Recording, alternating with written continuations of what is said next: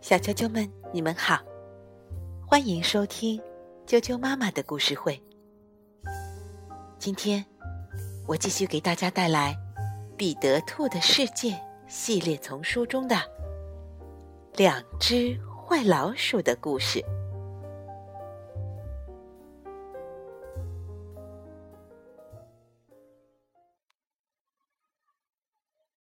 从前有一个非常美丽的。娃娃之家，它有红色的墙、白色的窗、细棉布做的窗帘，还有一扇大门和一个烟囱。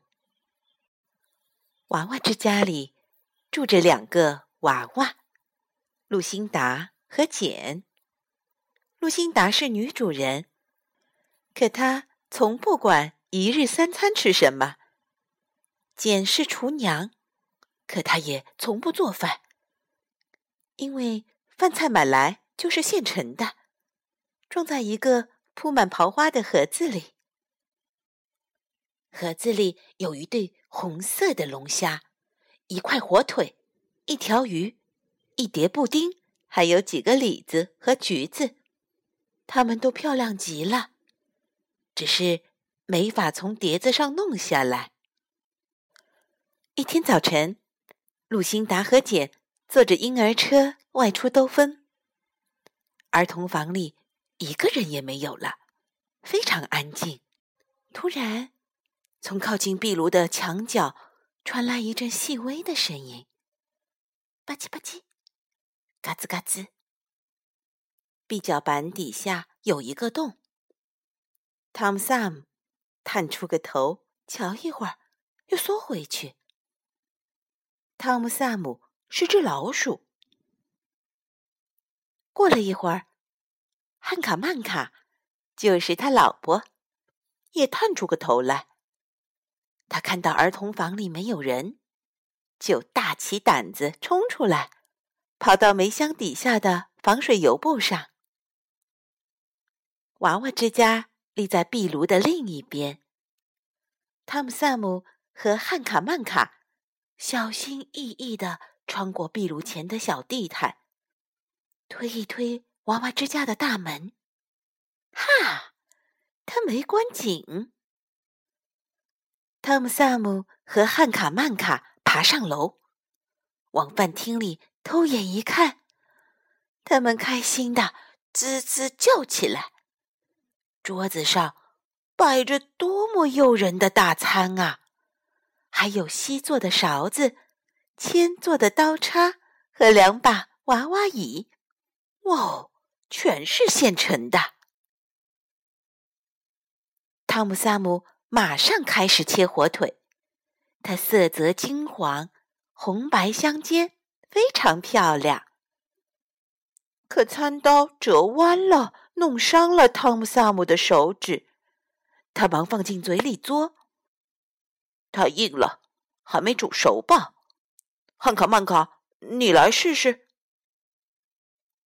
汉卡曼卡站在椅子上，用另一把餐刀剁火腿。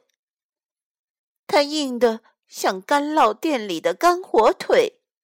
汉卡曼卡说：“那块火腿猛地从碟子上蹦起来，滚到了桌子底下。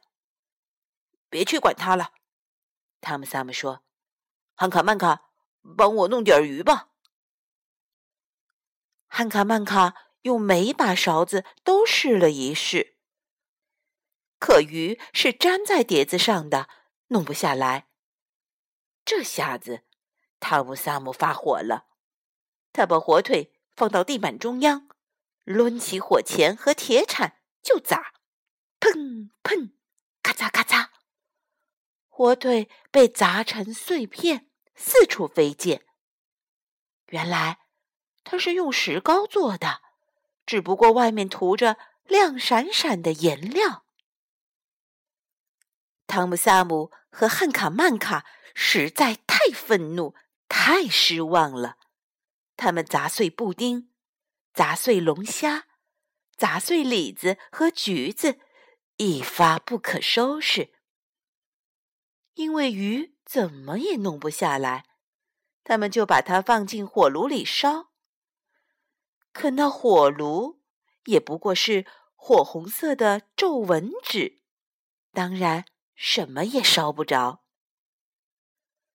汤姆萨姆钻进厨房的烟囱，爬到上面，四下张望。这个烟囱里没有煤灰。就在汤姆萨姆爬上烟囱的时候，又有件事儿让汉卡曼卡大失所望。他在碗橱上找到一些小小的罐子，标签上写着“大米、咖啡、西米”，可是，一倒出来，却只是一些红珠子和蓝珠子。于是，两只老鼠开始尽情的撒野。尤其是汤姆萨姆，他跑进简的卧室，拉开衣柜，把他的衣服抓出来，从顶层的窗户往外扔。还是汉卡曼卡会过日子，他正从露辛达的长枕头里往外扒羽毛呢。刚扒了一半，他就想起来，自己正想要一个羽绒床垫。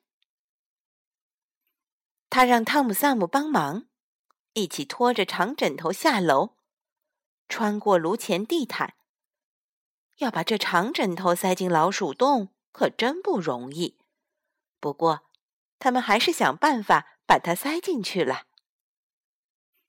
汉卡曼卡又跑回去，搬来一把椅子、一排书架、一个鸟笼，还有一些零零碎碎的小东西。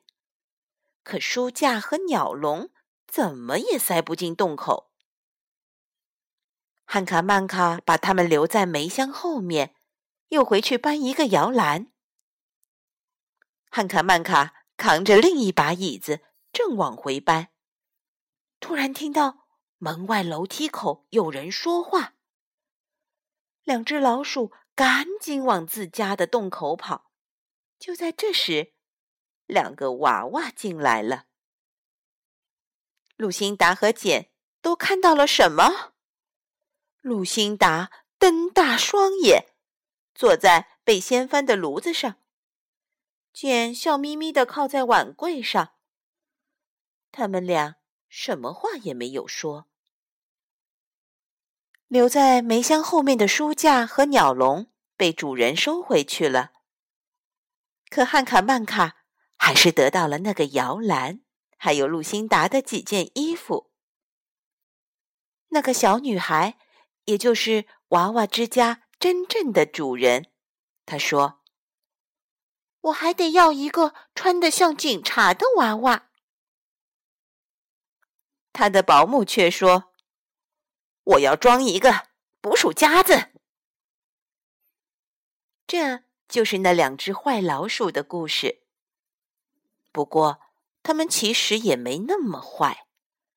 汤姆萨姆虽然打坏了些东西，但他后来也用钱做了赔偿。